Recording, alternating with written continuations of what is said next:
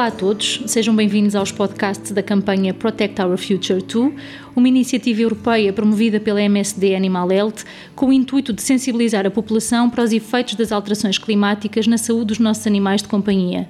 Protegê-los e ajudá-los a adaptarem-se a estas alterações de que todos somos alvo significa também proteger e defender a saúde da nossa família. E porque a saúde humana, a saúde animal e a saúde ambiental estão inevitavelmente relacionadas, convidamos para estas sessões um painel multidisciplinar constituído pela doutora Patrícia Branco, vice-presidente da Associação Portuguesa de Médicos Veterinários Especialistas em Animais de Companhia, pelo Dr. Ricardo Reis dos Santos, biólogo e investigador no Instituto de Saúde Ambiental da Faculdade de Medicina da Universidade de Lisboa, e pelo Dr. André Tomé, médico de família e que está connosco em representação da Associação Portuguesa de Medicina Geral e Familiar. Neste podcast vamos falar sobre parasitas externos. Vamos falar de pulgas, de carraças e da variedade de doenças que podem transmitir aos nossos animais de companhia, mas também a nós e à nossa família.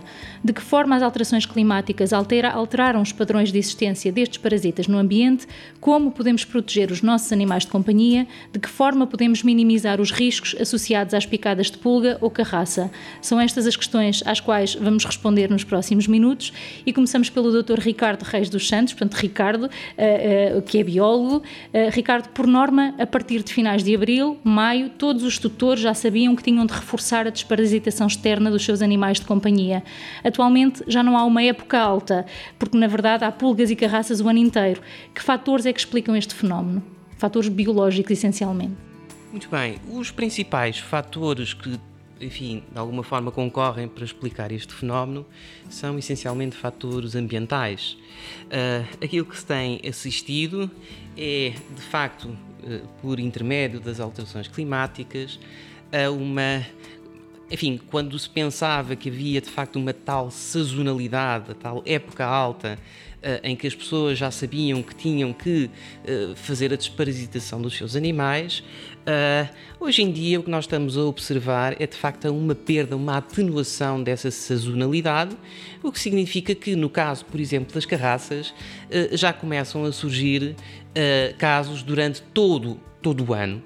Uh, por outro lado, uh, e continuando aqui com o exemplo da carraça, que me parece ser aquele mais, mais evidente, uh, para além desta atenuação da sazonalidade, aquilo que nós temos vindo a observar, justamente porque estas alterações ambientais o que é que são estas alterações ambientais? Basicamente é estamos com um tempo a ficar cada vez mais quente, cada vez mais quente, não só no período tipicamente quente, que é aquele do verão, mas sobretudo nas estações intermédias, primavera e outono, e também, e também uh, no inverno, uma parte do inverno.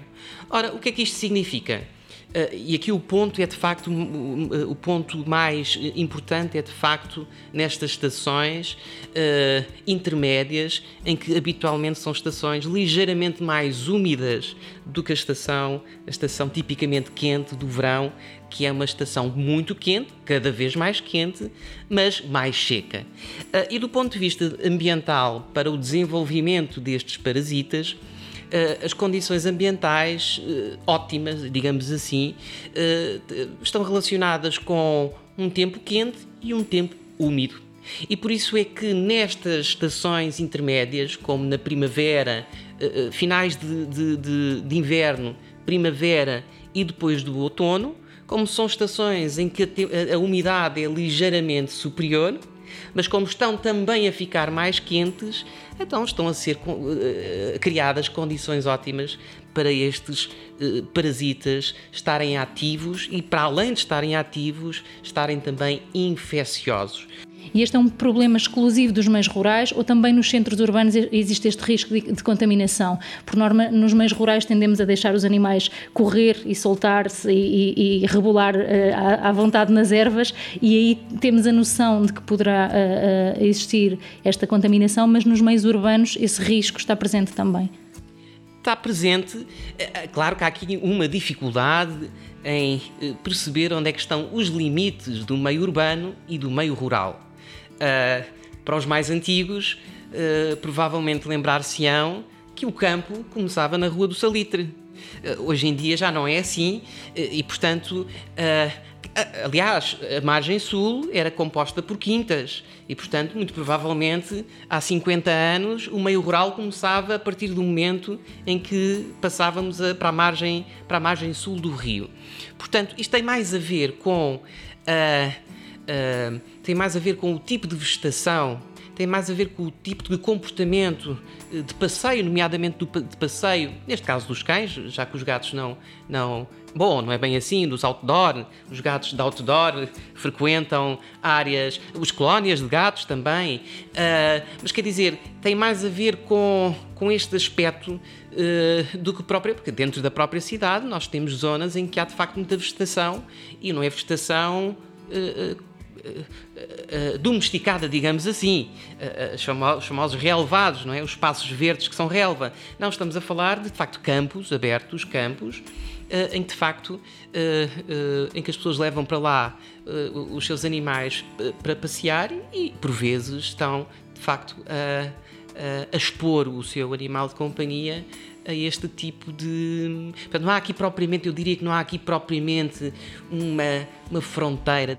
E face a estas alterações climáticas, com que frequência, e tendo em conta que, que, que, os parasitas então estão mais presentes no ambiente, com que frequência, doutora Patrícia, é que um animal de companhia deve ser desparasitado e qual a eficácia desta desparasita desparasitação na prevenção da infestação por pulgas e carraças?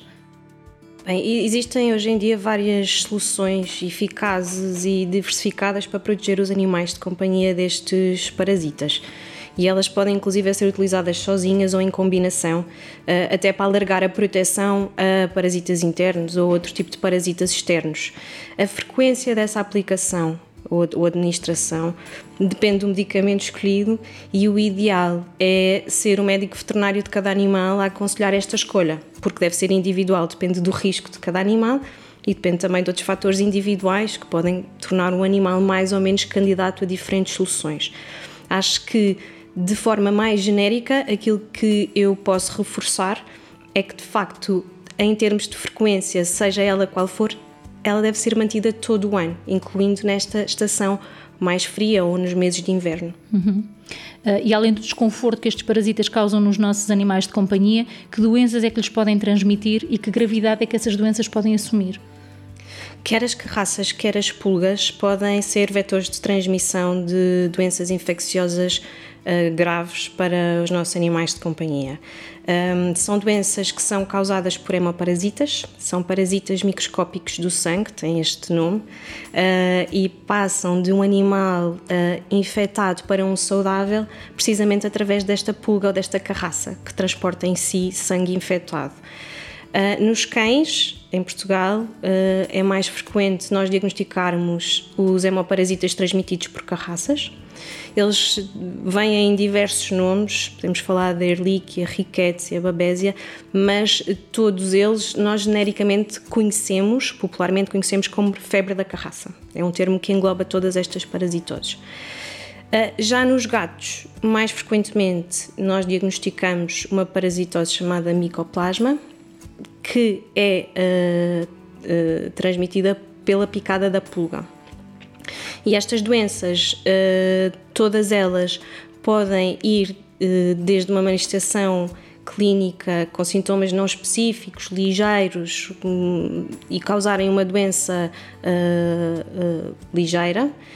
E aí nós temos febres, gânglios aumentados, alguma prostração, perda de peso, mas pode eventualmente evoluir para doença grave com uh, insuficiência renal, insuficiência hepática, poliartrites, cenários mais graves de doença, quer no gato, quer no cão. E são doenças potencialmente transmissíveis a humanos? Uh, sobretudo as doenças que são transmitidas pelas carraças, sim, são transmissíveis aos, aos seres humanos. É importante salientar que elas são sempre transmitidas pelo vetor, pela carraça, e não pelo contacto direto com o animal de companhia, mesmo que este esteja infectado. Uhum. Passando então agora para a saúde humana, uh, André, há algum padrão sazonal de infecções desta natureza em humanos? este tipo de infecções por parasitas externos são tendencialmente mais frequentes entre os meses de abril e outubro, por estar mais calor e também pelo facto de ser mais ou menos nesta altura em que as pessoas e os respectivos animais acabam por sair, mas podem acabar por ocorrer, como já foi referido, todo, durante todo o ano. Um, Na maior parte das vezes, no entanto, não é fácil identificar estas infecções. Muitas vezes temos alguns sinais, picadas na pele, mas é, nem sempre se consegue identificar claramente o agente que provocou uh, ou que, que, que surgiu neste, neste, nestas alturas do ano. Quais é são as doenças mais comuns e quais é são os sintomas que sugerem o diagnóstico? São fáceis de tratar ou surgem frequentemente associadas a complicações graves? Como também já foi referido, o facto de haver uma picada não, não significa necessariamente que haja uma transmissão de uma doença. A transmissão da doença através de picada de pulga ou de, ou de carraças para os humanos também não é frequente, uh, pelo que as mais frequentes acabam muitas vezes até por ter um, uma evolução benigna, sem grandes manifestações e pode não ser fácil de identificar.